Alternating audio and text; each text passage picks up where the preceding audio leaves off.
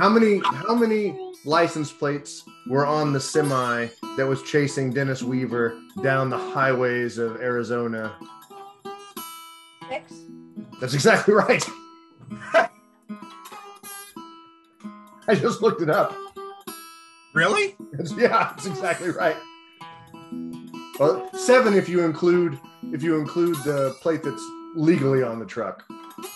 But six is the number of plates that were on the front bumper. Uh, I would have said more. Ed Wood swung for the fences. Yeah, he did, but he was not a good director. Hold on, let me get in the character. Three, two, one, and My God, that's brilliant. you know, um, I like that, I like that a lot.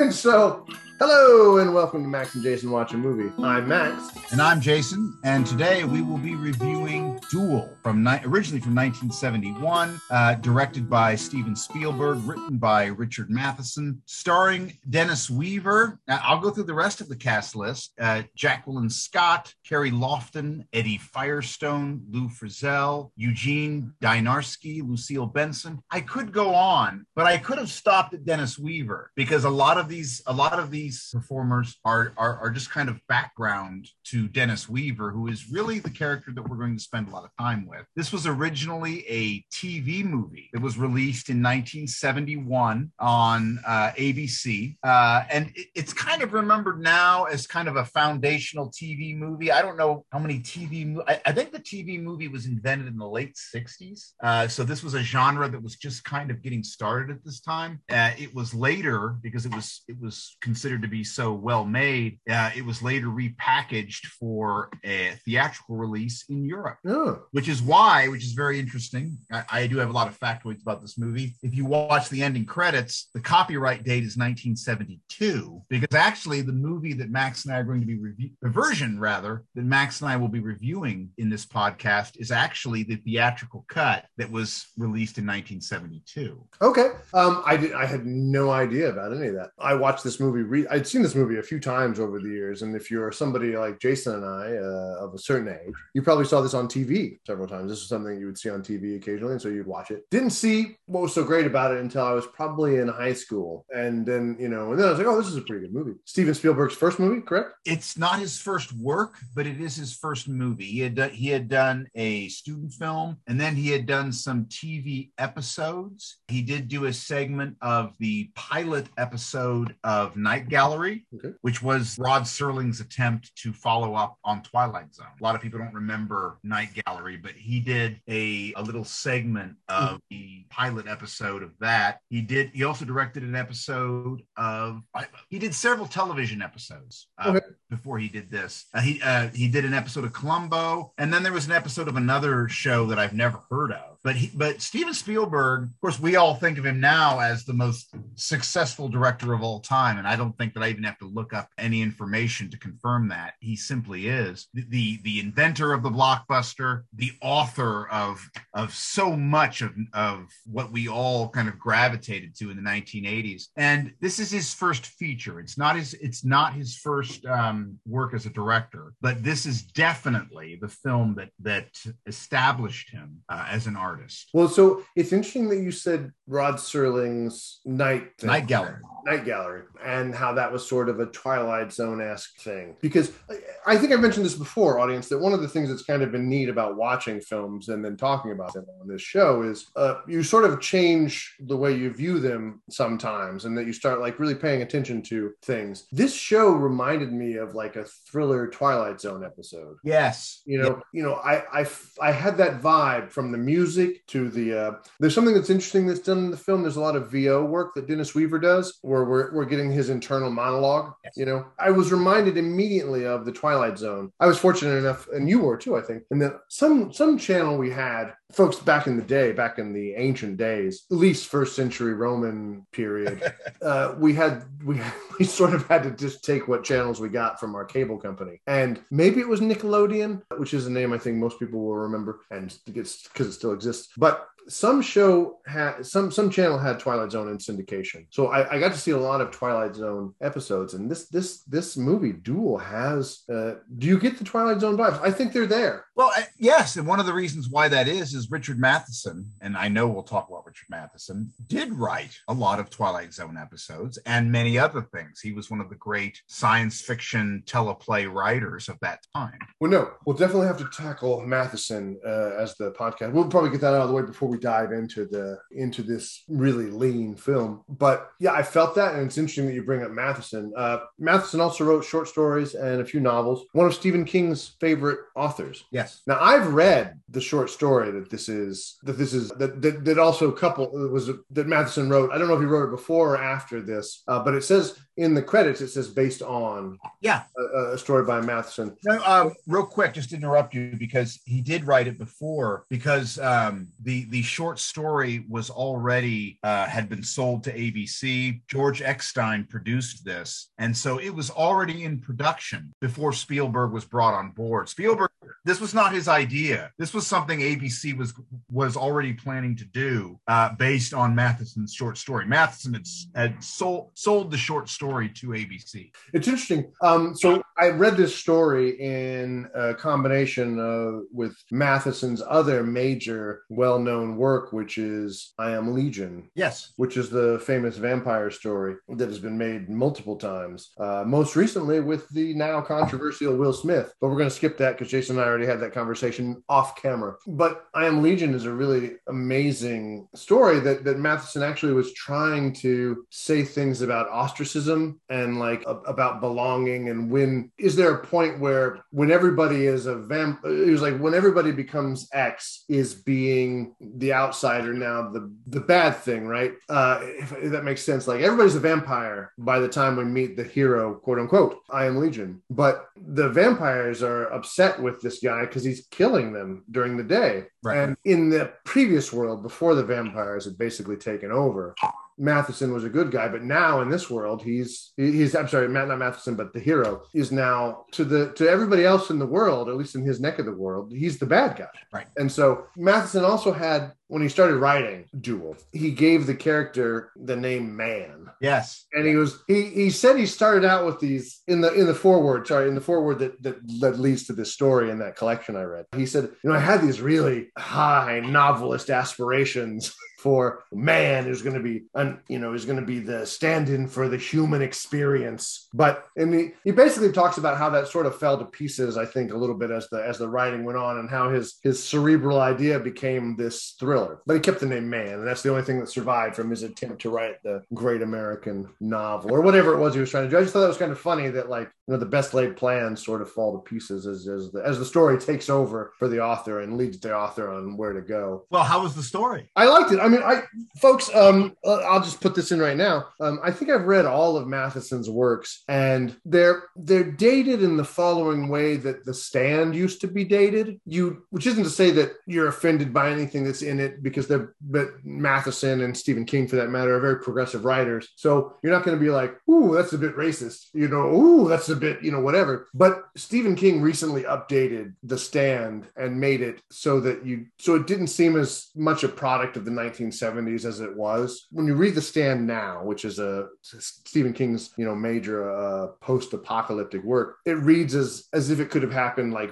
recently. You know, um, you know, he took out all the 70s references. He took out even, I think, most of and changed them with more modern kinds of things. You know, there are computers, there are touch screens, I think, in the stand now. But it's revised and updated. It's the same novel for the most part. But but Matheson's work definitely seems like it was late 60s, early 70s, especially in his there's a I think he did a horror story. Um, but there was this craze at the time, psychic powers and psi uh, that that was all the rage in the late 60s, early 70s, up into the early 80s. And this is a problem, not a problem, but you notice it when you read, is it The Haunting on Hill House? Or I can't remember what you read some of these old horror novels, uh, and you're like, ooh, this was right from the late 60s, early 70s, because everybody's obsessed with ectoplasm and and psychic phenomena. And go ahead, sorry, Jason. No, no, it's very interesting because uh, because actually Night Gallery, which started off as kind of a like the Twilight Zone, and it would have like these just standalone horror stories or or just kind of mystery stories, suspense stories. And then it didn't last very long, but the last couple seasons uh, became kind of these kind of murder mystery kind of episodes that starred Gary Collins as a guy who was kind of a clairvoyant. Okay.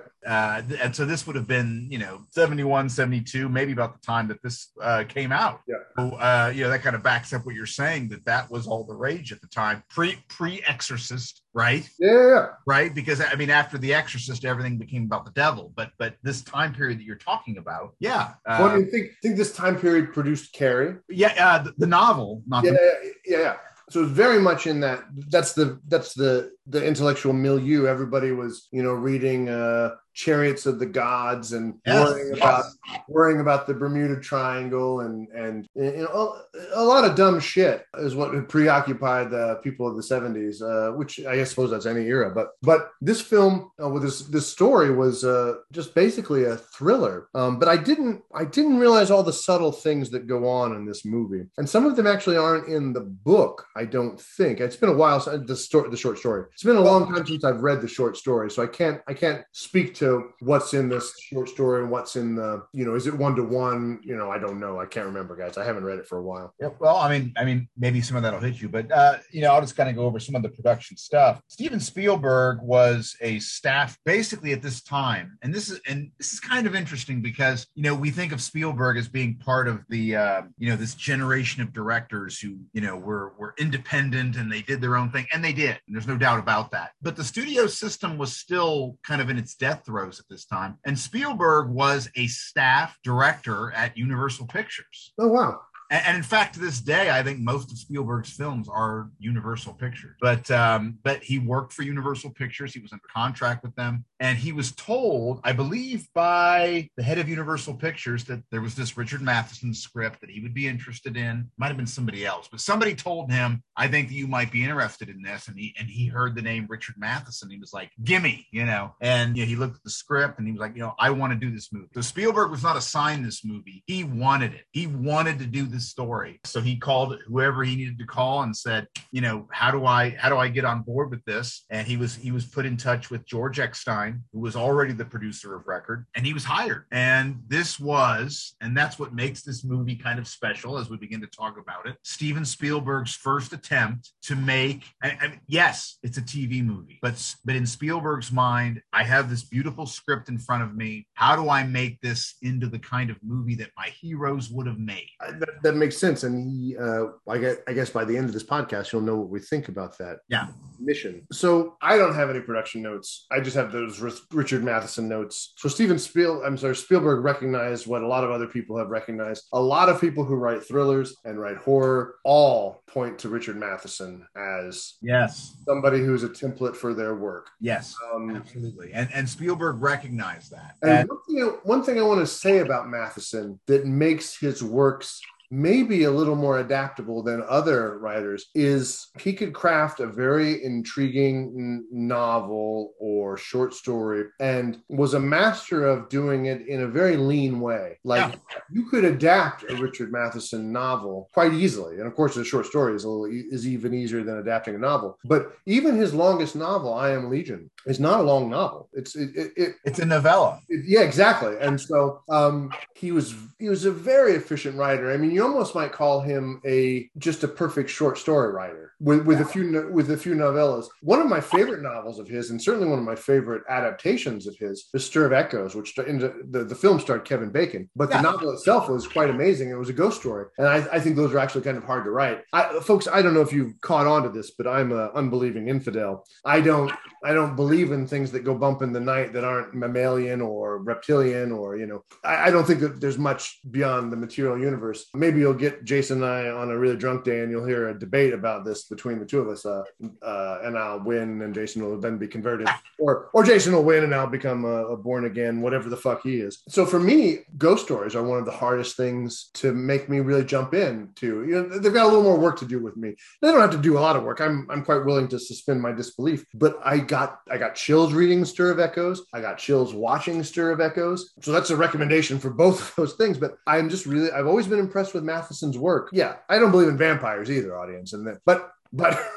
but I can get into that. And, and Matheson does a great job of making that compelling too. But Matheson is the guy who made vampires science based, I believe, because he t- he tries to do the transfusion at the end. Okay. You know, his his novels sort of struck me as this, in some ways, kind of a typical materialist like myself, trying to adapt some of these supernatural things and, and kind of come up with like compelling, like actual physical explanations for what had heretofore been considered, you know, a spiritual experience. Sorry, Jason. Well, no, I, I mean, not only is that writing good horror, but actually almost any, in, in in writing any book or in making any film, no matter what your perspective is, if you're going to be successful, you have to be able to invite somebody who doesn't agree with you, who doesn't see it the way you do, and you have to be able to invite them into the experience. Uh, we talked about this a little bit with The Omen. Yeah. That you have to be able to invite people who don't agree with you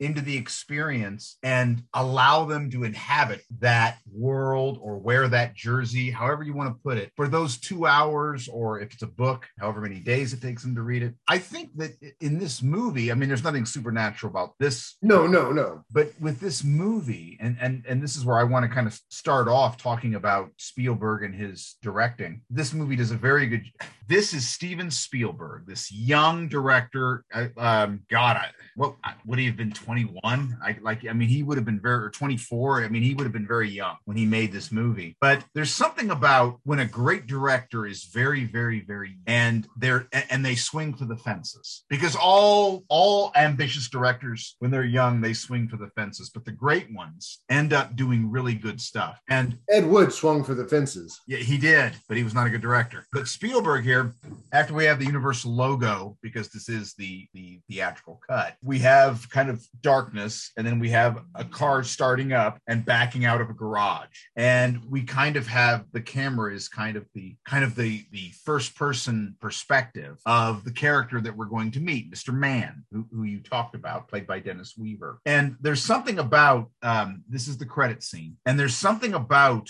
this process that is both relaxing and unnerving Yes, yes. and, and and also and also reflective so because he backs out of the garage and the first thing that hit me was this is just another day this is me starting the car as i've done 700 times and backing out of the driveway not expecting anything other than my humdrum routine Yep. but there's something about the opening of this film that kind of i mean we kind of know this but that emotionally tells us mr man doesn't know this but this is not going to be a routine day Well, there's something about the closeness of the perspective of the camera to the road and to other Oh. cars as he's going out of the yes out of yes the, out of the city. But there's also this is why I was reminded of the Twilight Zone a lot. We get a fairly standard score. This is a TV score. It's not a bad one. In, in fact, it's actually kind of genius because there are elements of discordance in the Yes. music, and that is giving us a cue. It's too bad Mr. Man can't hear the score. He might just pull back into the garage and stayed home. No, we, we haven't seen Mr. Man yet. We don't see Mr. Man until this whole sequence is over. At least because, because it's our perspective. I just interrupt you real quick because there are also moments. Of course, we're getting the credits at this time. He's listening to the radio and he's stopping at stoplights. He's in um, oh, where's he from? He's from L.A. I think so. or San Diego, Okay. right? Okay, it's one of the two. One but, of the but California somewhere. yeah, but uh, Southern California. But he'll come to a stop, and I found myself kind of looking at the license plate of the car in front of him, which is what you would kind of do if you were in the car and you were a little bored Yeah. and, and maybe you would maybe it wouldn't even register oh new mexico or whatever and because you're just driving that's all you're doing so this this whole sequence captures the experience of kind of absent-minded driving now you just mentioned the score and you're absolutely right Uh, although i think at this point we're getting you know he's listening to the radio and there's all this kind of like self-help Yes. kind of stuff going on that is both interesting and boring at the same time. Like we don't want to really hear what he's listening to, but he doesn't either, Yeah. Yeah. Yeah. right? I mean, I mean, it's just it's background noise. This is all routine, and I think this is brilliantly done. And, and, and I and I have to say this, or, or no, I want to ask you this: Okay. Spielberg would not film this scene this way today. He wouldn't film much of this movie today, I don't think. No, uh, well, well, no, I see. I agree with that, but a lot of directors wouldn't. Like, I think there's something Well, No, I think, yeah, I think you're absolutely right because this move takes a huge chance by not introducing us to the main character directly. Yeah. We are we are the board we're the person looking through his bored eyes. Yeah. You know, and I I I thought this whole I I, I see exactly what you're saying, and I think I, I I think you'll you'll have to confirm or not. I thought this was remarkably daring for a TV movie. This was insanely daring because it and it's daring for any movie, but it's it's less daring for a theatrical release because you when you go to the movie, this this has been my experience of most TV movies versus uh, big screen movies. When you go to a big screen movie, you are often expecting big moves, Right. uh, you know, uh, in terms of direction, in terms of cinematography. You're expecting people to try to be super clever. Whereas sometimes with TV, and this is not a fault of TV, TV generally runs on a tighter schedule, it runs on smaller budgets. But what I got out of this was this is a great way to establish tension and expectation and to get the audience already kind of into the get them into the right headspace for the material with with the limited budget. But it was also i just thought as i was watching it this time this is the first time i've watched the film closely for, as, as a critic. Um, and i thought wow this is so daring. And i don't know if it, it it's certainly beyond most of anything else that was going on for tv movies at the time but it's also you know it stands up with any other intro to uh, a thriller think It's very ambitious. yes and and and I think it feels like a very young director trying to make his mark. It's something that maybe um, Alfred Hitchcock would not have done this in 1971, but he might have done it in his heyday. yeah He- He may he may have taken this kind of care, and I and Spielberg to me at this point he's really being very ambitious. And, and by the way, you mentioned TV movies having a lower budget. Yeah This movie did have a lower budget. It did have a tight schedule. Spielberg was working against the clock. I- I- in some ways, uh, of course, um, you know, Jaws was a bigger film, but in some ways, Spielberg's uh, experience with this film was kind of similar to his experience with Jaws in that he was really ambitious. He was taking his time. He was trying to figure out how he could make the movie that he wanted. But, you know, he had ABC, he had Universal breathing down his neck, and he had to figure out how to organize the production in such a way that he could get all the shots that he wanted and not get fired. well well Right.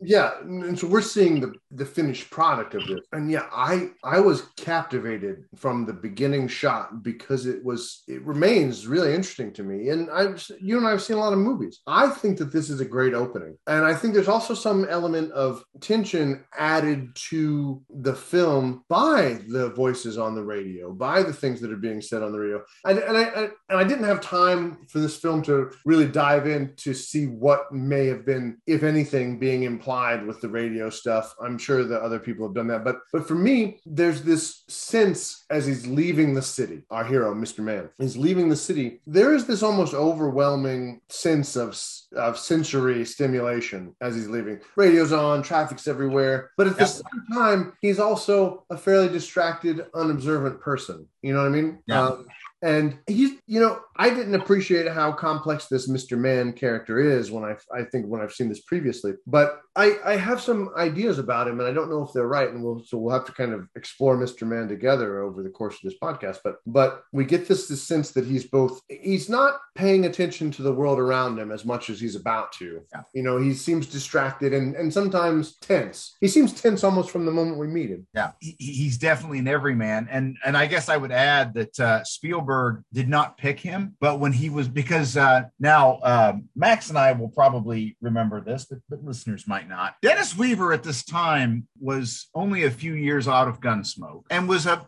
a known commodity. Okay. And uh, so I guess at, at the time that this was made, uh, he was being used in a lot of TV movies. He was in a lot of early TV movies, ones that are kind of forgotten now. So when Spielberg was told that Dennis Weaver was who they had in mind, he was like, "Oh, great!" And he remembered him being in an Orson Welles film in uh, Touch of Evil. Okay. Oh, this will be great. He's, he would be perfect.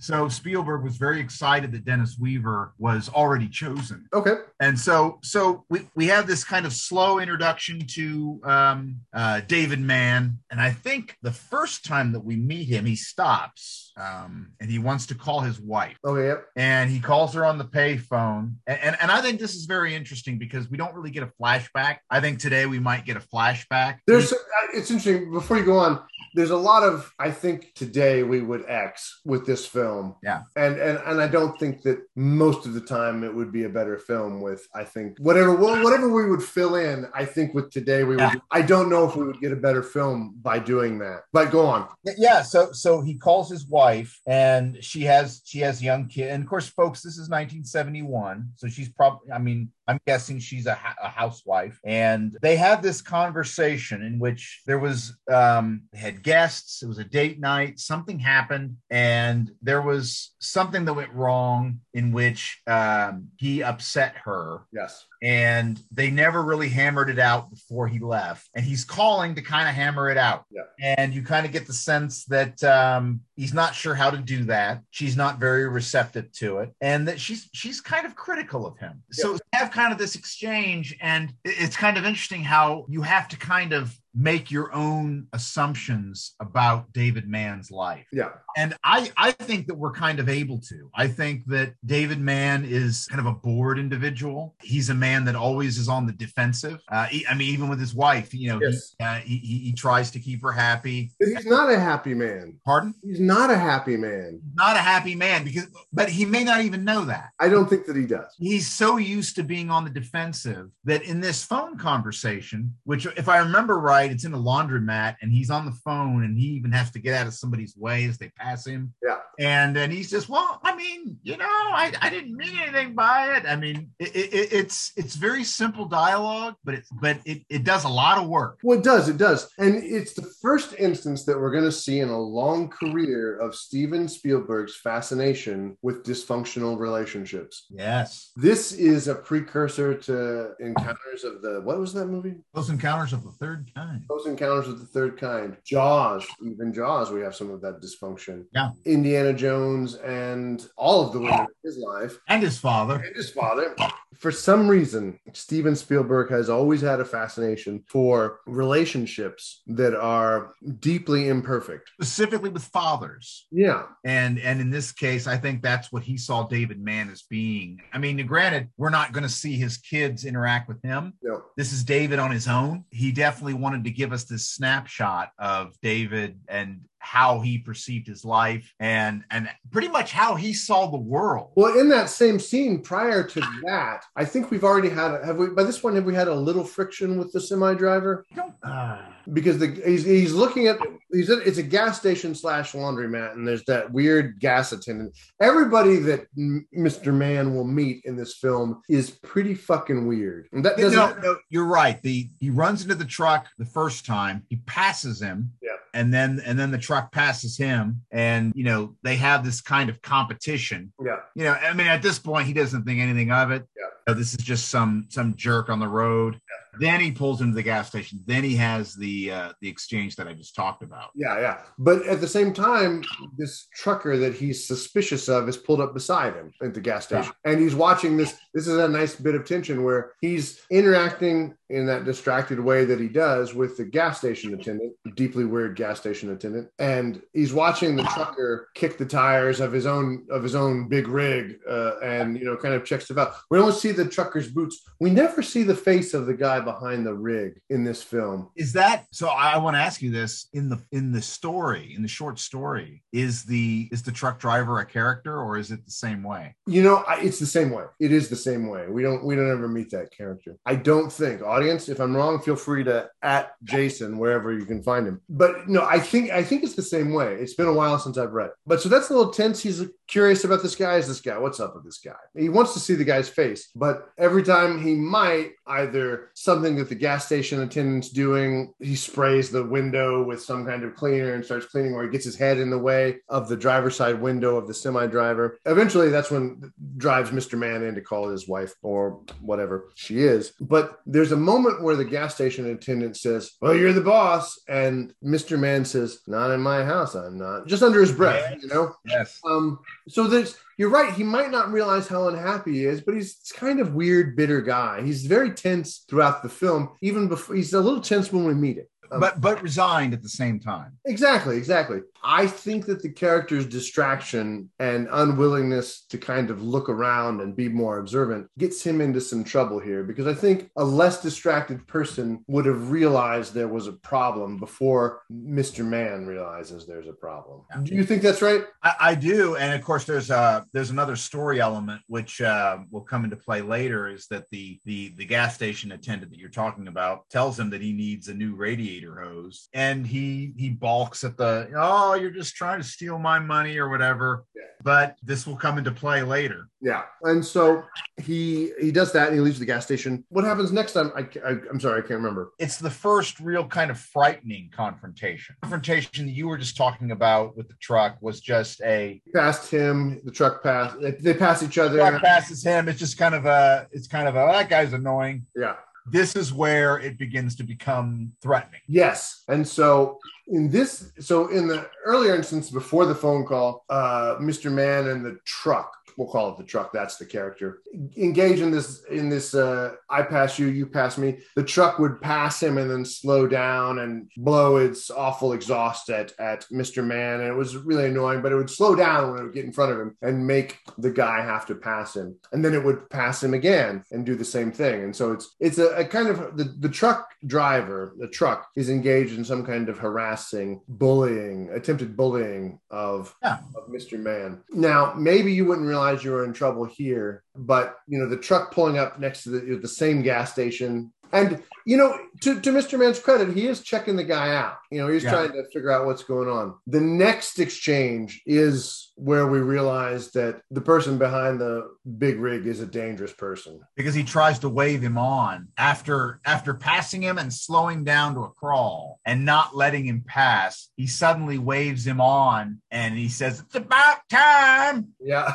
and he passes him and there's somebody coming and that's the moment where mr man realizes in fact i think he even says he tried to kill me Yes, yes. And so in this in this instance, audience, what what the trucker has done is they're going up a grade, which is a hill, and a no a no passing zone probably for Dennis Weaver's character, Mr. Man. yes Um, the trucker waves him on after slowing down, and against the probably the indications on the road, uh, there's probably a double yellow there, I'm guessing. And but Mr. Man trusts the trucker for some reason and tries to pass him. At the same time, somebody's coming over the hill, and there's almost a head-on collision in the in the oncoming traffic lane. And that's you know that's so that's that's what the truck the trucker seems to have tried to foment an accident. yeah yeah And that is when Mr. Man, that guy tried to kill me. He speeds, then he speeds around him, I think, and it tries to get away. And I think the trucker sort of harasses him a bit after that, right? Uh, uh, he does. I, I mean, uh, he then um, basically runs him down and runs him into a fence. Yes, yes. kind of the end of the first little exchange between the two of them. And and, and I have to say, and I'll, I'll I'll just say this now: Dennis Weaver is amazing in this He really is. I, I mean, because because he starts off, you know, kind of like, oh, come on, honey, you know, and like he captures that, you know, I'm just, uh, you know, going through my day and this kind of thing, and then suddenly, when the realization hits him, the way he depicts anxiety, I think, is really, really strong. And uh, His acting coupled with this, I guess, for lack of a better scene, this action scene of the truck trying to chase him down and him trying to, Mr. Man trying to keep track of the truck, trying to keep track of his speed, uh, and trying to keep track of the road. We see him swerve and, and almost lose control a few times. We see, uh, I don't know if there's some kind of like, uh, accel- if they accelerated the frame rate of the process, but sometimes the, the truck in this show looked really intimidating when it was speeding up in the rearview mirror. And you don't realize that you're watching what was intended to be a TV movie in this moment. It's very harrowing. Yeah. It's very, the, this chase is really good, and it's and it's good right up into the end of the first act. And I don't mean to say that it's good and then it's not, you know, right up into the end. But I mean, you are on the edge of your seat until this first act ends. You're like, oh my god, this is oh shit. So the the Dennis Weaver finally finds a place where sorry, Mr. Man finds a place where he can pull off almost safely. He has to pull off into this Chuck's Diner uh, lot at some speed, but it's the only way he can get out from in front of this truck that is bearing down on him. That's almost maybe bumped him. It looks like it might have bumped him a little bit. Yeah, yeah, uh, it, it did. And then there's kind of this really kind of neat moment that's you know, so you mentioned the Twilight Zone, or I mentioned Twilight Zone, and then you kind of went with it. He crashes into the fence, and there are people, there are guys that come over to see if he's okay, which is kind of reassuring. But not really. No, I think Oh, right, right, right, right. Um, because it's like, wow, he, he just kind of entered this world where it was just him in this truck. And even as the viewer, we kind of feel like, man, you know, it, he's not he's not in Kansas anymore. Like now it's or and in fact, there's even a line where he says it's like being back in the jungle. well, this is something. Yeah, go ahead. Yeah, and then suddenly he crashes, like, "Hey, you all right?" And it's like, "Oh no, that you know, he's now back in the world. Surely he's going to be okay now." Yes, yes. And that, Yeah. that might be one of his uh, almost his undoing in that he sort of thinks that maybe he, it's okay, it's over a little bit. But he does have he does have this moment where he he's like that guy tried to kill me, and these weird ass fucking people around Chuck's diner, which is why I said when you're like now he's back in the world, but you It also never fully feels right. yeah you use the phrase not in Kansas anymore, and this isn't these are all weird people. Yes. You know, Chuck's Diner. Don't go to Chuck's Diner, audience. But like this guy keeps trying. He's like, "What happened? Oh, the guy tried to kill me." He's maybe almost concussed. He's a little shaken up after this after this crash with the fence. Though I, would, I do want to say about the patrons of Chuck's Diner and whoever owns that fence, wonderfully forgiving people because nobody comes up to Mister Man and is like, "Can I get your insurance information, Mister Man?" Right. Like. Because nobody asked him to pay for this fucking fence Right, right.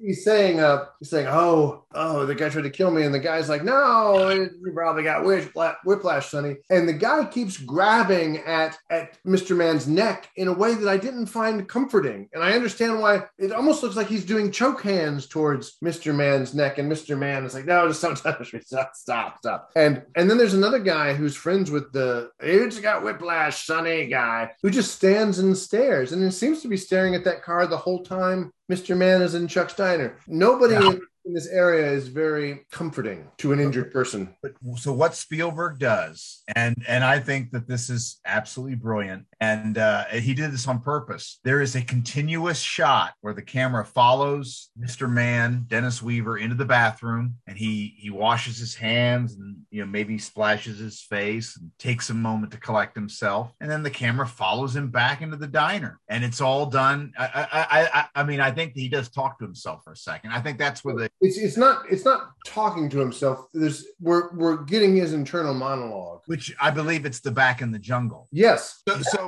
so, so at this moment, he does realize what he's just gone through is was traumatic, uh, and that he could have died. But he also thinks it's over. Yes. And then, and then he comes out of the bathroom, and then we see through the window of the diner the truck Yes. across. Yeah, Yes. But one of the things I, I thought about this, and I didn't think about this the first time I saw it, and I don't even know if I honestly thought too much about this VO, this voiceover that Weaver does. It's well done. It's well done. This is a dangerous thing, I think, to do sometimes. Uh, but I liked it a lot in this film. Yes. We get, we get voiceover, uh, we get internal dialogue a lot in novels, and it doesn't always work in book. Uh, it doesn't always work in the adaptation, say. But I thought, I thought, I thought Duel demonstrates very much that it can be done and done well. You know, Yes. internal internal monologue. But I didn't before before this viewing. I did not think about this scene. I think Mr. Man is a guy who's suffering from PTSD. I think he's a guy who's sort of distracted and not not happy in the world. Back in the jungle in 1971 meant a very specific thing. it did. And I thought that was really interesting. And also in its own way, sort of daring for 1971. I mean, look, folks, Jason and I, this is not really our era, but we had parents who lived through this era and we heard a little bit about it. And maybe, maybe some, many of our listeners would have learned about it too. But our younger listeners are going to be maybe a little confused here. Mentioning Vietnam in a 1971 film and using that even a little bit as a dramatic lever is probably pretty daring stuff in in 71 don't you think uh, you're living your life you're normal but then in a moment you're back in the jungle Yeah. you know Yeah. i thought it was an interesting and sort of daring choice Yeah, yeah, and and and and if if I remember right, that's being said. You know, I think maybe he'd already ordered, but you know, he had gone through the menu. You know, we've all stopped at diners. You know, we've all you know, and and he and, and although once he orders the food, you know, it's kind of like, man, you shouldn't have done that. You should have. What you should do is you should get in your car and head home. yes yes Yeah. that's exactly right. After that ordeal because in the diner and in the vo in the vo before he sees the truck he's like it's okay now. It's over. It's over. It's done. It's fine. It's over. But it's not. And that experience on the road should have been the cue. Yeah. be like i need to call the he should have called the police then. Yeah. but for some reason he i think it's denial in some ways you know? Yeah. this character doesn't want to believe that he's in trouble in a big way. Um well, here's a question for you. So, audience, the truck pulls up while he's eating. He's getting his cheese sandwich on rye, which he spells for the waitress, like that would matter. But uh, give him, give him, give him, cut him some slack. He's a little frazzled. Was the trucker in the diner at all? I don't, you know, I've seen this movie five or six times. Beginning on on time two, I've always tried to figure out if the if the trucker was there. I don't think that I, I've never been able to see. I've never been able to make any kind of connection that any of them were the trucker. Yeah. uh, so he he does rehearse with each of the ones who he thinks might be the person what he would say to them. Yeah, because he, he he's gotten a plan of making peace and like let's get let's get this. So Let's have a beer. yeah, let's have a beer. He wants to try and figure out a way to diffuse and de-escalate the situation, which isn't a, necessarily a, a bad plan with a normal person. But this trucker is not a normal person. But you know, at this point, he, he's not even he's not even fully there yet. Yeah, he, he knows that this person is mad, but he's not really aware that he's dealing with somebody that's not going to give up. I can't remember when I, I saw this, but to me, the mo. So, audience, I'm gonna I'm gonna go ahead and like uh, give you what I think is the mo of the trucker. So, the trucker we see in the rearview mirror of Mr. Mann's car is very aggressive in his driving. He gets really close to the car that he's to to Mr. Mann's car that he's terrorizing. We see a bunch of license plates above the bumper, six in fact. As Jason's son, I asked this question to Jason earlier: how many license plates are on the on the bumper of the trucker? And Jason didn't know, but his son nailed it in one. Six is the number. Uh, seven plates altogether, including the California license plate that is probably the legal one on the truck uh, of the of the of the psycho. But my my guess is that the the trucker creates situations where people have are killed in accidents, Yeah. and then he collects the license plates of of the people. And so the what I think we're dealing with. Go ahead. Uh, well, uh, I'm only interrupting you to praise you because I know for a fact that that's what Steven Spielberg's intent was. Okay. Yes. Yeah. And so, so when I'm watching the first, the first major beat, I got the sense immediately that the person was trying to create an accident. Uh, didn't want to leave a forensic trail, I don't think, you know, uh, but he wanted to create an accident Yeah. and kill people. We're dealing with, it's not ever explicitly said, a serial killer. Yes. Yes, absolutely. In some ways, this is like uh, a very early Michael Myers or Friday the Third. You know, Jason Voorhees. I, no, I, I, I totally feel that. And like Jaws, which is also a movie where the the killer is not really shown to us. Well, I mean, eventually is shown to us. Yes. This movie, it's kind of Jaws plus Yeah. never see the driver but the driver now now I, I do know that spielberg said that he wanted the truck to be a character and that's why he, that's, that's why he picked the peterbilt because he felt like that it had that the two headlights were like eyes yes, yes. and and so that's why he picked it but uh um Oh, the truck has so much personality. It's a yeah, wonderful, oh totally totally design. You know all the all the oil stains on it you know they they specifically put those on it Oh, Yeah. it- it- the truck is a wonderful design. I I've marveled at it every time I've watched the film, but I, I definitely marveled at it more this time. It's not over the top. It couldn't exist in California today because I suspect it wouldn't pass emissions testing. But but at the time, I bet you would just not even pay any attention to it. It's not so new that it would draw your eye, and it's not Right. so that you would be like, "This thing needs to be off the road." But in that first exchange, before he gets to the diner, he suspects, he talks about it a little bit, that he thinks that in his VO, uh, that he thinks that the truck has been souped up. It's not what it appears. This is Let's say that, yeah. and so his big mistake here is to think that it's over after getting to the diner, even though, and, and, you know, and he does confront somebody at the diner, a guy who he thinks is the person. Why don't you cut it out? Yes, yes, it's it's really really clever, and it is the first moment where we see that there is some courage in, and maybe some, oh gosh, maybe not courage is the right word. There's a there's a switch that can be flipped on on Man. Be- Because because he does go too far. Yes, the guy says, "Man, th- so he confronts this guy not it doesn't start out bad he was like why don't we just cut this out he's basically trying to like be peaceful but but he is trying to be firm too with the person who he thinks to just run him off the road Yeah. and the guy is like confused by it and and towards the end of the exchange he says to mr man eh, something wrong with you guy and this is also a nice little bit of character um, stuff because I, I one wonders about that PTSD that I'm suggesting has happened to him. Mr. Man immediately becomes not only defensive but aggressive. Don't you say there's something wrong with me? Don't you? He gets mad about that and Yeah, and, and, yeah. escalate- and escalates the conversation confrontation, which gets him which gets him flattened as this trucker, you know. So, but he escalates the confrontation when the person says something derogatory about his mental health Yeah, yeah. and and and, and like I say, he gets aggressive. He gets in the guy's face, and the guy gives him a pretty solid gut punch and shoves him down. Kudos to the weird people who work at Chuck's Diner because the cook, the head chef, comes out and diffuses the situation pretty quickly. And the trucker's mad about losing his sandwich and leaves. And the owner of the diner, the proprietor, Chuck, maybe I don't know, says, "You gotta leave. You should leave, Mister." But we don't see that guy get in the truck. We don't see where that guy goes at all. Yeah. But we do see the truck leave, and uh, Mr. Man chases it pretty optimistically, I think. yes, yeah. And I thought it was kind of a neat scene. It was fairly, t- it was very tense. It was very unsettling. The music had that those nice discordant pieces to it. Really I-.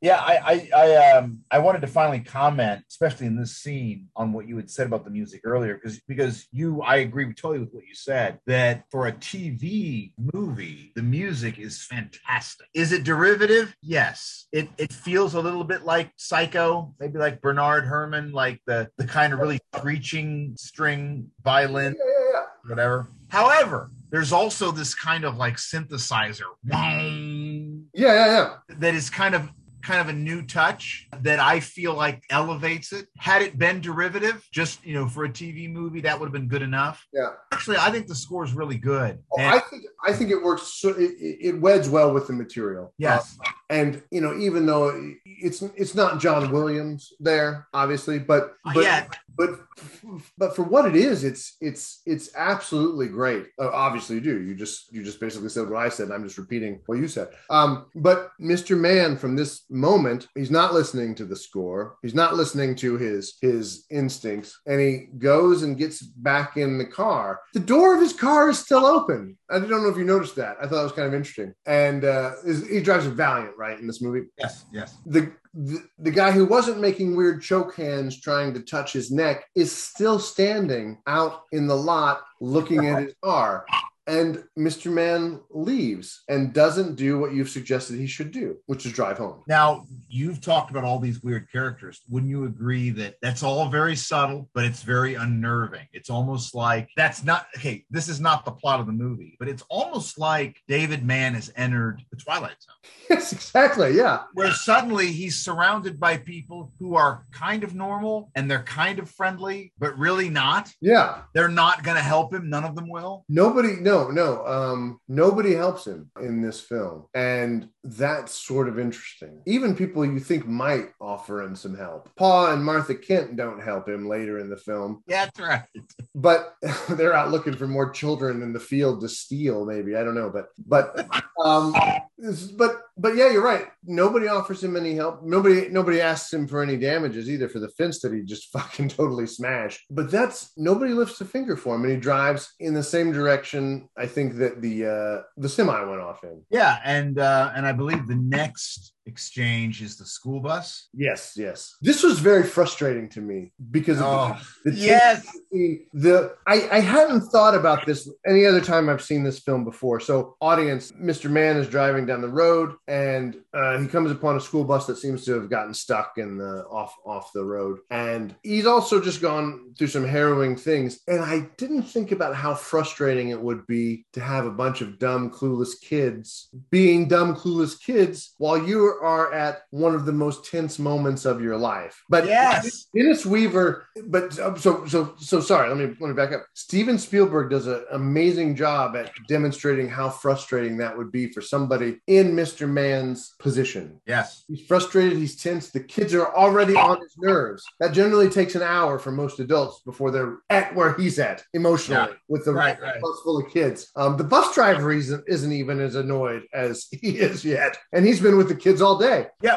but but the bus driver also. So I so I thought this was kind of interesting. The but you know because we've talked a lot about how David is he is both a very submissive person, but there's also kind of this this lion waiting to come out. There's some steel in him, yeah, With the bus driver, he he's submissive. yeah. Is the bus driver is like, well, you know, just give me a push. Like, well, I don't want to do that. I, you know, I, I think he even says I, I might get stuck. Oh no, it'll be all right. Yeah. And what happens? He gets stuck. He gets stuck to his bumper gets locked under the bus. Yeah, and, which he knew was going to happen. He said that he said it. Well, I think I'm going to Yeah. get locked up under you. Yeah, yeah, absolutely. And and so you kind of get the sense the bus driver is kind of like a used car salesman. You know, ended up becoming a bus driver instead of a used car salesman. And, ah, okay. And so they, you know, have to try to get him free, which I think becomes more urgent because Well, the, well, because so this is a really wonderful shot, and I, I, one of the great things I think for people who haven't seen it before, um, there's, he, so Mr. Man comes around a corner, sees the bus. There's a bus driver in the middle of the road going, "Hey, hey, stop, stop!" He pulls in and gets the spiel from the bus driver. In front of the bus, and uh, on the as you continue around the curve, there's a tunnel. Yeah. And I was, was like, there's going to be some neat way this is used to compose tension. And sure enough, as Mr. Man's trying to push the bus with his little Valiant, which wasn't valiant enough in this instance, the the semi, the the truck starts to pull into the mouth, the other the, the other end of the tunnel. And it's really, really effective at this is the monster, right? Coming Right. coming through the coming out of the cave or whatever. And immediately Yeah. you have to credit Dennis Dennis Weaver's acting here because he immediately sees the danger for everyone involved. The kids, oh, the kids are so fucking frustrating as a viewer right now because like they're all out of the bus. There's this homicidal maniac revving his engine at the other end of the tunnel, and Mr. Man realizes that the kids could be smashed by this truck, and he's trying to get them all in back into the bus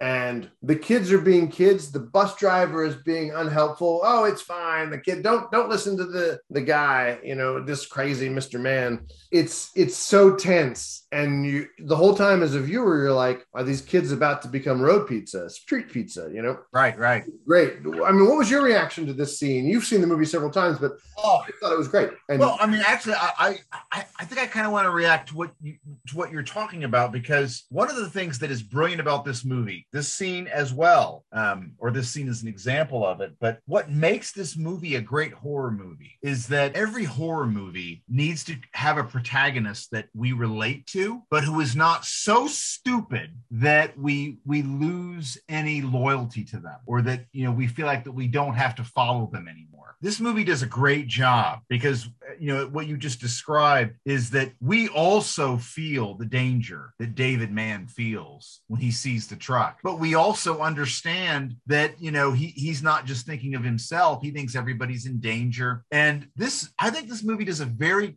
because there are moments in this movie where we feel like that David should look just turn around and and, and go home. You know, you're making a big mistake by continuing to go, but it, it straddles the line where he never really does anything obviously stupid. He makes bad decisions, but they seem. But I feel like that they're they're they're decisions we could imagine or mistakes rather that we could envision ourselves making. Well, there's a thing that he does, and I think that it's interesting, and it is one of the reasons why I think sometimes people find themselves in situations that they would not like to Yeah, be in, and that is, I think he's a person who doesn't want to believe that there's a chance that they could be in that kind of danger in the modern world. Yeah. And and so he doesn't accept the signs that the situation is not normal. And a lot of people do that and they get them and and, they, and I that sounds like I'm blaming the victim here, but but sometimes you know we live in and even in the 70s this was more true than it had been previous uh, maybe prior to this. Um, we live in a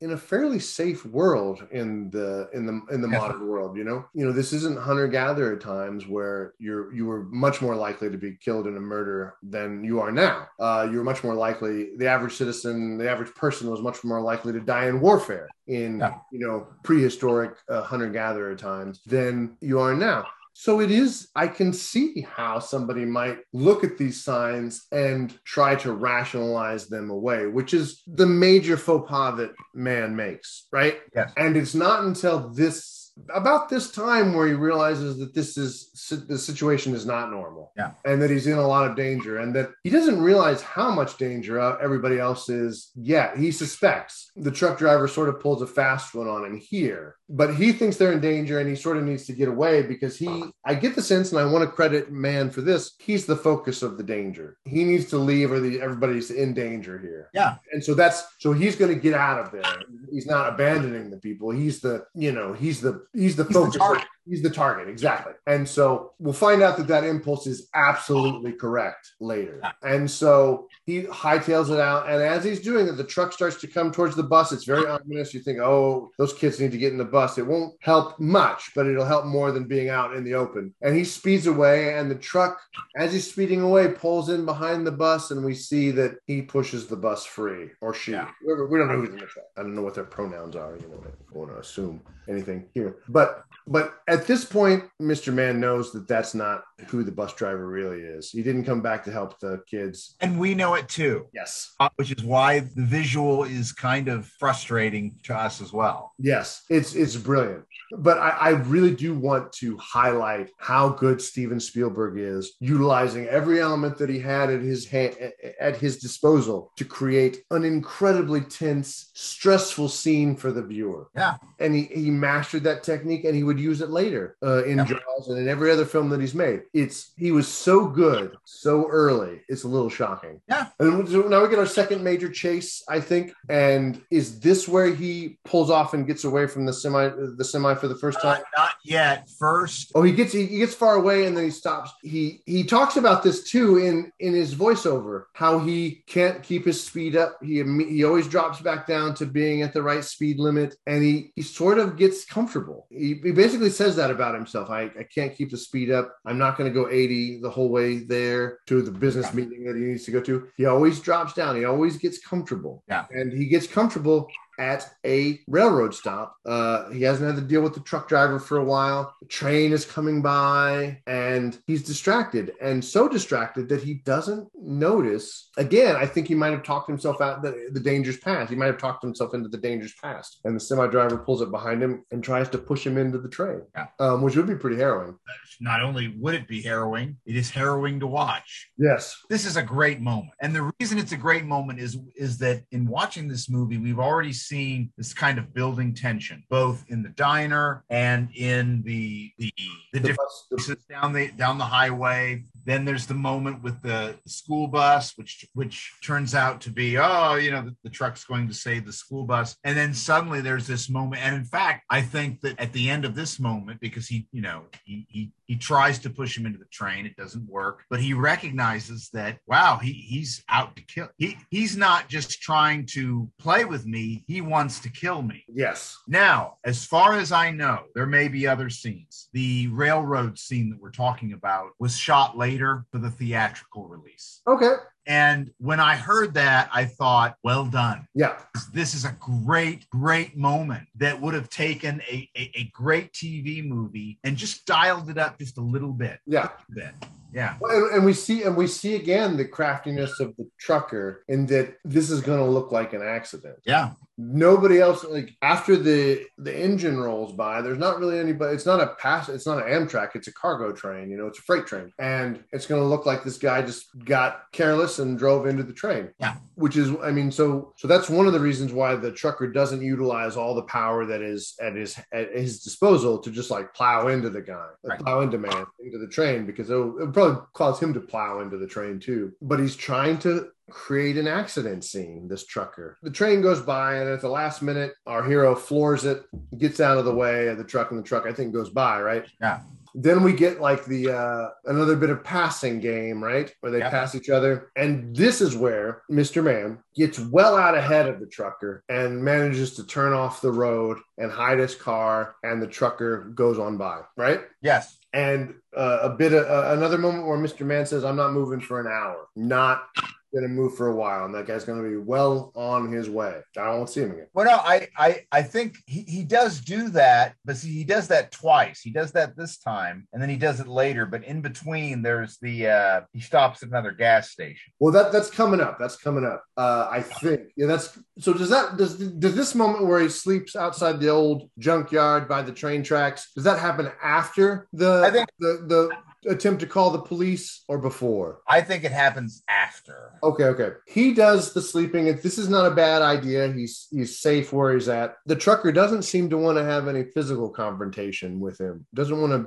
do anything face to face. And I'll get to that later. This is a good idea. He gets woken up from his dream, whatever he was dreaming about. I suspect he was dreaming about a future where the machines have taken over. Anyway, Dennis Weaver, if you're still alive, I don't think you are. Let me know what your character was dreaming about. And instead of doing what you said he should do from the get go, which is go up to the main road and turn left back to home, Right? he decides this is something that I don't understand. Is this stubbornness? He's already said earlier, I'm gonna be late. I'm not going to make it to this meeting. Yeah, yeah. Is what is driving him to keep going in the wrong direction? Man, by by the wrong direction, I mean into obvious danger. Like maybe you know, there's a there's an off chance that that trucker is going to go find another victim and leave him alone. Maybe.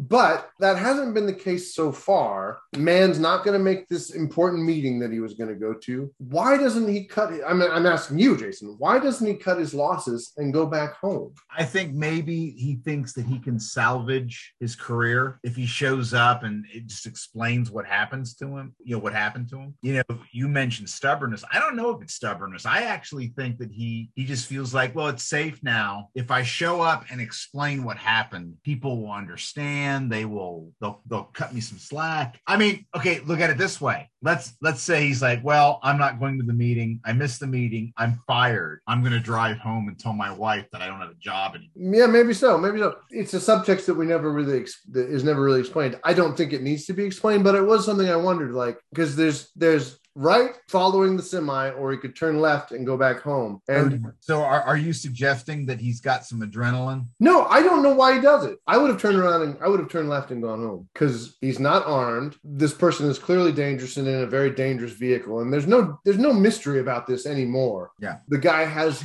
heretofore been entirely fixated on Mr. Mann. Right. Now he might. Now here's the thing. I think we don't see this because Mann doesn't stick around. Those kids were all in, and that bus driver were all in incredible danger up until the moment Mann left. Yeah. And at that point, the truck driver wasn't going to be threatening to them. Right. Right. And we're going to see why now because after after the truck goes by and and Mann is slept and given himself some time, he's driving down the road, and as he's going down the road, you know, thinking thinking good thoughts, everything's okay. He sees the truck on the road waiting for him. Yeah. And he's like, "Oh shit, that's not good." And he uh he decides to stop at a weird another weird place. It's just like this gas station dangerous animal attraction, a, a roadside attraction. He pulls in and he's like, he stops. He doesn't go past the semi. The semi's out there waiting for him and he uh uses the phone, the payphone Tries to use he tries to use the phone. He's trying to get a hold of the police, and this is where I think that the killer, the uh, semi driver, starts to realize that he might be in some danger. This victim, this victim, I think, in Mr. Mann, is has survived longer than I think other people have, and now the semi driver, I think, gets the sense that he's trying to call the police. Maybe he's got good rearview mirrors or whatever, but we we see what Mr. Mann doesn't, and we see the semi start to drive towards the this poor zoo, this poor, terrible zoo. And in one of the really great, terrifying scenes, Mr. Mann is on the phone. Get me any cop. Who's near me? I. This is your job, operator. It's not me. You send the right people. And in the background, in the phone booth, which is something like we don't have anymore. Phone booths don't exist in this country, really. Is framed the semi speeding towards the phone booth. Mr. Mann, exterior the phone. Mr. We see him. We see the exterior of the phone shot, and on the other side, we see that semi. This is a gloriously tense scene. I was like, get out of that booth. I was on the edge of my seat. I've seen the movie several times, but that scene is scary as hell to me. And man gets out just in time. The phone booth gets obliterated. The woman who owns this bizarre attraction says, maybe understandably, my phone booth.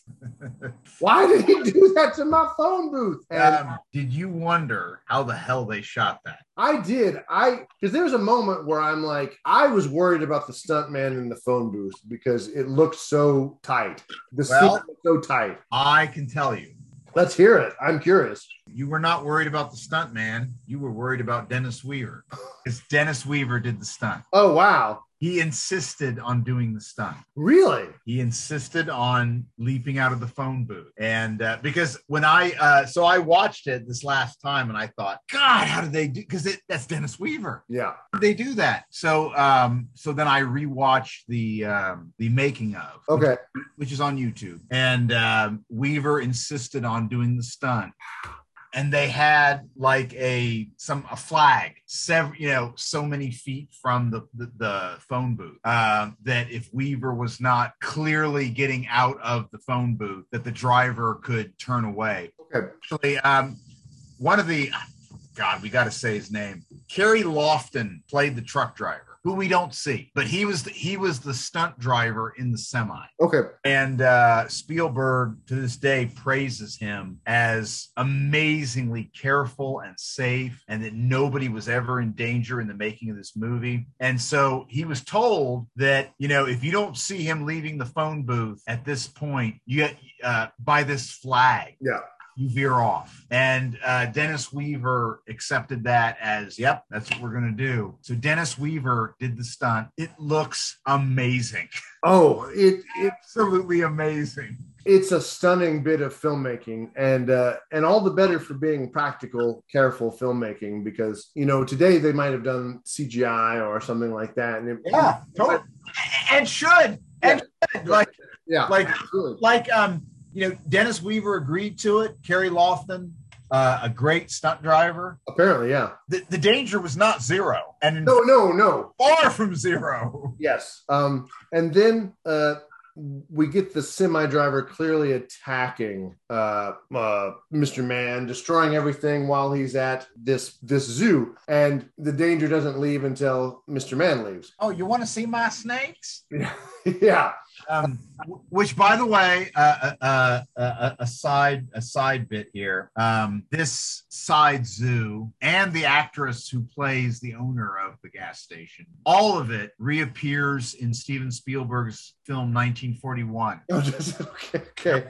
Well, he does. He, he sometimes is quite self uh, referential. Um, Yeah. but harrowing scene, especially the opening of it with the with the semi crashing through the phone booth. Uh, our hero escapes, and I can't remember. Somehow we're closing in on the final act, but the But, well, but hold on. You know, there is something that we should probably um, linger on a moment here. Okay, the creation of tension and the building, and the building. You know, we start with just the two of them. Then we have the diner. Then we have a chase. Then we have the bus. But the people on the bus, even though they have interactions with the truck, they still don't get it either. Then we have the attempt to kill him at the train stop. Yep. Now we have a situation where he actually reveals himself to somebody else because because the um the the, the lady at the gas station she does flip out. oh yeah, yeah, yeah. It's the first time in the movie that an, that a, another human being besides David sees the danger. sees the danger and is like, "What the hell are you doing?" Yeah. Up to this point, we the viewer, maybe in the back of our minds, we think, "Well, you know, he wants to kill him, but he would not risk somebody else seeing it." Yeah.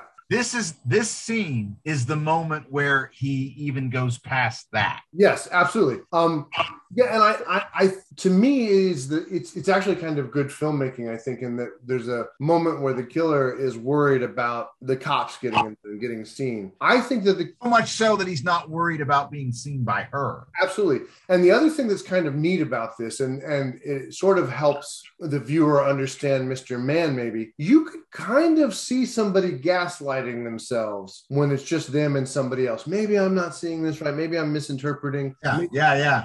To kind of talk yourself out of being in a bad situation, you know, to talk yourself out of reality. Maybe you might you might gaslight yourself in that way. Right. But at that moment where this person very brazenly attacks a structure that reveals him, right? Right. Uh, now man knows, and he kind of can can accept it maybe a little more easily because at this point he starts to make a lot a, a lot better decisions. I think you know.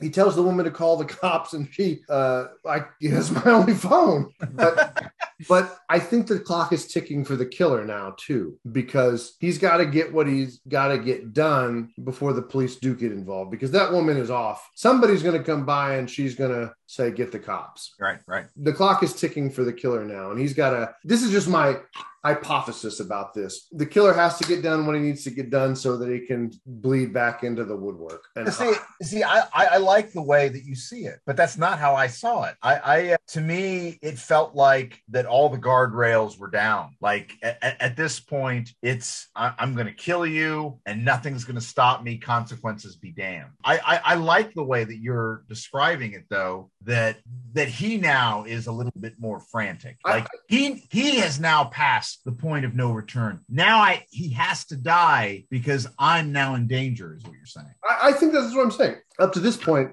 the person behind the wheel of the semi has tried to be very sneaky about how he kills uh, man and now he's getting more brazen he's yeah. escalating uh, because i think in, in the killer's mind the stakes have gone up a bit yeah. maybe maybe man maybe his victim got uh, in touch with the police maybe you know what i mean um, right. that, that's my thinking um, and somehow they get switched up again. Uh, they go on a little chase, and somehow I can't remember exactly what happens. Oh wait, Weaver goes off the road again, and the semi goes zipping by. And again, there's that weirdness about this man character. He continues going on his route. Yeah, and I, that's not the smartest move, I don't think. But but I think that there's some kind of I think at some point there's, there's some kind of steel in this Mister Mann character because when he comes around the corner, he sort of thinks that he's driving and he thinks that things may be over, maybe. And we get this like nice little thing where he swerves because we know that he's seen the semi and and he's like blocking the highway and almost gets killed by fucking people who have nothing to do with this conflict. And he sees the semi and he stops. Like I said, another car almost hits him and he gets out of the road a little bit with his car. And this is the moment of steel that I think that there is in the guy. He's not a coward. Right. He gets out of the car and starts walking towards the semi. Yeah, yeah, yeah, yeah. Very willing. He's willing to have a, a confrontation with this guy. But at this moment, I wanted to call the profiler, John Douglas, and ask for a profile of this killer because the semi driver is scared of a physical confrontation. I, I think this to be the case. I think that I'm not a profiler, obviously, but I think that the, the killer is not a very very powerful person. The killer pulls away. The truck is what he wants to be. He doesn't want he doesn't want to he doesn't he's not capable of having this confrontation. He pulls ahead and Weaver stops. Uh, Mr. Mann stops. And the truck driver won't get out to f- face him man to man. This this old couple in this really kind of cool car pull up behind Mr. Mann at this point, and he tries to enlist them to call the cops. Just call the cops. And this is a really interesting moment because they don't do it. What did you think of this? I well, I mean, I think to me it was just another moment of oh, people who can help me, people from the from the from the world that I came from. They can help me. If they just go get help, all I got to do is is you know stall for time, but it's not going to happen. Uh, as a side note, the old man and the old woman in the car are the uh, are um, see, Alexander Lockwood and Amy Douglass. Okay, they, they would appear again in a Steven Spielberg film in Close Encounters of the Third Kind. They're the old couple on the back of the truck waiting to see the aliens and the old man's whistling when the little boy uh, run escapes from his mother and you know runs down the street. Um, so kind of adding to what you were saying about Spielberg. Self-referent. So yeah, uh, self-reference. But I think it's it's another attempt at giving us a little bit of hope that God, if you know, if if only somebody from the regular world could see what was going on, he would be okay. Absolutely. And one of the things I was just thinking about that I, I find kind of interesting, and I don't know if Spielberg was intending this, and I don't know if this scene took place in the novella, but there's this sense you get where people salt of the earth help out their neighbor and stuff like that. Yeah, These people fucking leave him high and dry. they do. Like, oh, let's not get involved. This guy's kind of in trouble. But the old man is sort of going along with what his wife is saying in the in the in the passenger seat. You know, oh, it's fine. You know, this no, and she's saying don't. And he looks like maybe if he'd been by himself, he might have Yeah, helped. It's interesting. There's there's almost this, and again, I don't know if I'm reading too much into this. There's almost this sense that this is a future version of Mr. Mann. my God, that's brilliant. You know, um, I like that, I like that a lot.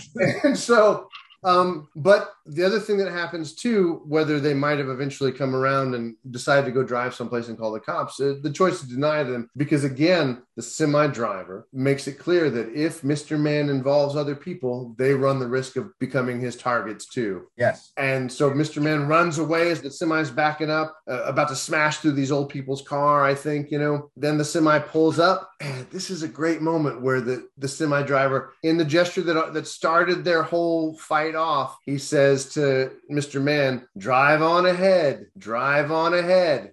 And this is where we kind of get that moment of steel from Mr. Mann. He gets in his car and does it. Yep. The smart play is probably to drive the other way. I don't know if there's I don't know if that terminates the the chase or the pursuit at that point. I- it's gone too far at this point. Yes. At, at this point, he's far enough from home that either direction is going to be the same result. Yeah. This this begins the last act of the film, correct? Yes. Yes. But I, I did like I did like it when he he does it. He's all right. Well, you know, I guess I'm Mr. Mann basically seems to me to think, all right, well, I guess I'm in it. There's only one way through, and that's forward. And and and uh, it's a it's a it's a brave, resigned act, going back to that resignation of his. But yeah, he's a he's a Mr. Mann is an interesting character. Yeah, yeah. I mean, he he he definitely shows a lot of bravery here, and I think then um, this is when the uh, the car starts to break down. Yes, yes. You should have listened to the to the The radiator hose, and, and of course, and then we go back to the uh, interior monologue. no, please God, like like he's yes, yes. he's he is he is he is panicking like there's no tomorrow, and so are we. Yes, yes. This is this this voiceover is effective and it could have been a disaster. Oh, we see we see the steam, and and, and he's just because he's going uphill. Yeah. And you know, and, and if he can just get you know kind of a decline, Yeah. would be okay because his car wouldn't have to work so hard. So so this is very Hitchcockian. We've got tension. We've got something working against him. We've got uh, a villain behind him. Like this is all just superb. Well, and earlier, you know, and and I don't remember how many times he said this, but there's that moment where he's in the confrontation and he's like, he looks back at the truck as you can't beat me on the grade, you know, and and uh, and it turns out that that's not going to be the case this time around. But take us through the rest of the film. Yeah, he, he um we have a series of wonderful edits. And and by the way, I guess I should probably say that Spielberg uh, he did not storyboard this, but he did create uh, because it was all shot on location, which he insist Oh, I didn't say this. Spielberg insisted that this be shot on location. Okay. They wanted him to do it in the lot with uh process screen. Nope. No. No. No. No. No. Yeah, yeah and uh, so uh, and uh, he got the speed that he wanted because he because he discovered that you don't have to go very fast if if the camera is seeing the the the scenery go by. Yeah. you don't have to have the vehicles go very fast to make it look like they're going fast. So he used that a lot. So there were a lot of little tricks that he used. He he drew out a long map in which he figured out where they were going to do each little important scene and then and then turned them around and went back the other way. Yeah. So like a lot of the scenes are on the same stretch of road, just going the other way. Um, so but it looks so perfect that it's it's beyond description. So uh, David finally gets over the hill and finally gets on a on a downward plane and starts to escape from from the truck uh, because his car ceases to overheat. And then um, sequence he he gets off the road and goes up to doesn't he go through some like road closed I think so. I think so. Yeah, yeah, and, and and he goes up to the edge of a cliff Yeah. and realizes that it's kind of the end of the road. The truck's coming after him, and then he turns the car around and uses his briefcase, right, I think so. Yeah. uh, on the accelerator to to kind of charge the car into the truck, which creates enough of a flame and smoke that the truck driver doesn't see that he's coming up on a cliff. You know, I, I gotta say, the first time I saw this movie, and which seems kind of dumb now because th- there are actually a lot of moments where we see the driver. But um, I remember the first time that I saw the movie, I kind of wondered if there even was a driver. Yes. Yes. Yeah. No. There's. There's. Yeah. I. I, I wonder that myself. Yeah, You know. Uh, and I wondered too sometimes if if Spielberg ever was playing with that idea a couple of times in his head. You know. But we don't ever see the driver clear enough, which is enough, I think. You know, uh, to work. But it, this is not a supernatural thriller. The other way would have worked. You know, it worked for Christine, but. uh did not work for the car. no. And then we get the the classic famous scene of the semi going over the edge of the cliff and the roar that Spielberg plays underneath the the the death of, yeah, the death of the monster, which he would reuse in what famous film? Jaws. Jaws. The death of Jaws. What? And, and, and he used it for this scene because he wanted the truck to seem like a primal force of nature, even though it's a mechanical device. Yeah, yeah, yeah. He, he wanted it to, to seem like that it was a creature. And uh, and and I have to say, he, he also Spielberg was amazingly proud of this shot. Well, yeah. which he does not take credit for. He gave credit to the to the camera operator at the base of the hill. He said, "I give them a lot of credit that they stayed on it to the last minute because it starts to come down and it tumbles down and it tumbles down and then a big dust cloud comes up and it goes into the dust cloud and then it comes out of the dust cloud again Yeah. and finally comes to a rest and he said he was so glad that the the camera operator stayed on it the whole way because because it's it's slow motion Yep. but it is a spectacular Oh, it's great. Yeah th- there's no way like there's no way you could have choreographed it it it, it is just that, that they they drove the truck off the cliff and then just shot it and and what happened was perfect Yeah, no, they let physics do the work. Yes. Uh, and then uh what is it? Uh Mr. Mann says uh something about looks like we're swimming home. um no, Mr. Mann's got a little bit of a walk ahead of him. But that but but but, but, he celebrates oh yeah. he he he won and uh and and i think we feel like we won too Well, yeah, no, it's it's it's a very rewarding film without seeming to glory in the in the comeuppance necessarily of the killer. You know what I mean? Uh, yeah it's we're celebrating the hero's survival, he's alive Yeah. he made it and uh yeah no totally i totally and, uh, you know, I'm not criticizing movies that necessarily do it the other way, but this is because the the semi was more a character than the driver. We we are about the survival and celebration of the man, you know, and and, and so you know, I no, I was I thought that was a really nice way to do it, and and and a really human reaction too. I think. yeah totally Fuck, I did it. I made it, you know. Yeah. Uh, so that brings us to the end of Duel. Anything you want to add to it before we get to the verdict? I, I think I said everything that I wanted to say about it, you know, in terms of the production, in terms of, you know, all the little artistic touches that Yep. Spielberg made in this movie. Yeah, I, I, I think we nailed everything. Okay.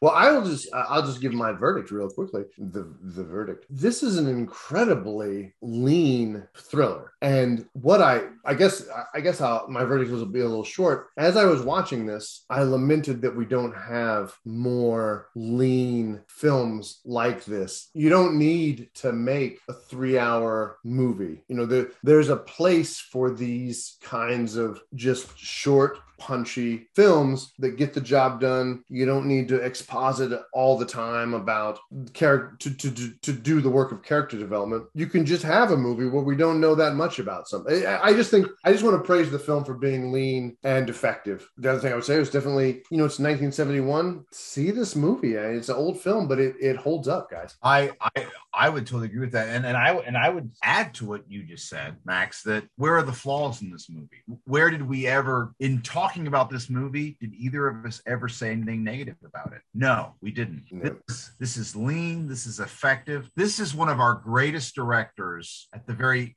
And I will say this: he he probably he might not agree with this at the height of his power and the height of his ambition, uh, because I actually think that Duel Duel is not Steven Spielberg's best film, but it's it's among his best films. Steven Spielberg, and, and but but that is a compliment. Steven Spielberg has made some perfect films. This is one of them. It's I think so. it's simple. It, it, it's uh, it's lean, as Max said, but it, but the but the the editing, the cinematography, the music. There was a reason why this movie was uh, recut and made a theatrical release because it is brilliant. I it, it holds up with anything Hitchcock ever did in terms of being a thriller. It is justly remembered as a masterpiece, and it is and a cult film, both. And it is just and it is um, there's a reason why it launched Steven Spielberg's career because it was after this that uh, he began making feature films. And you know, Max mentioned that that the uh, score was not done by John Williams. That's correct, though it is a good score. John Williams would begin working with Steven Spielberg in his very next film. What was his next film? Uh, uh, the Sugarland Express, Goldie Hawn comedy, which was also produced by um, David Brown and uh, the producers that did Jaws. Okay. His third film was Jaws. Wow. So there was kind of this kind of this step stool thing where you know this was the first step. Then there was this comedy that he did for Universal, then Jaws, and he took off from there. But Duel, Duel is kind of Jaws. Well, yeah, yeah, yeah. It's one of the things that I, I think, and I, you know, we've said a lot already, but this demonstrates all of the promise that will later be fulfilled in his career. Yes, yes, and and and, I- and I would say, you know, my verdict. This is a masterpiece. This is a great, great film. Not just a not just a great TV movie. This is a great movie, and anybody, anybody who has any penchant for watching suspense films must watch this movie. I think that's right. Jason, do you remember what we're doing next week? You're doing.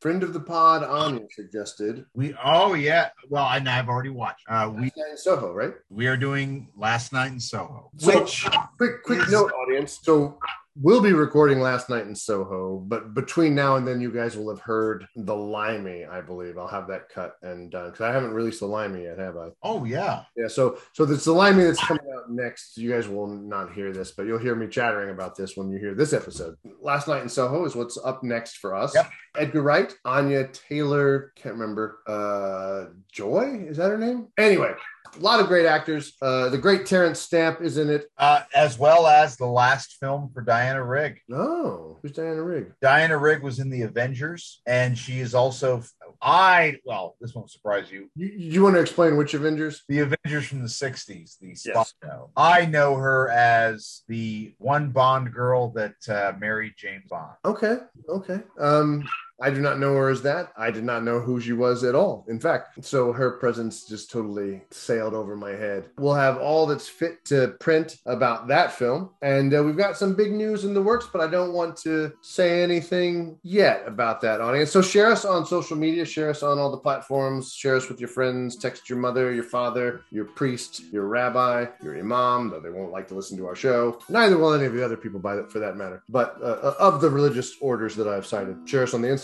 Follow me on Twitter at the Supper Test. Jason's very wise. He's not on social media, so you can't follow him anywhere. Uh, and if you show up following him at his house, you'll probably call the police. And we'll catch you next week. Bye bye.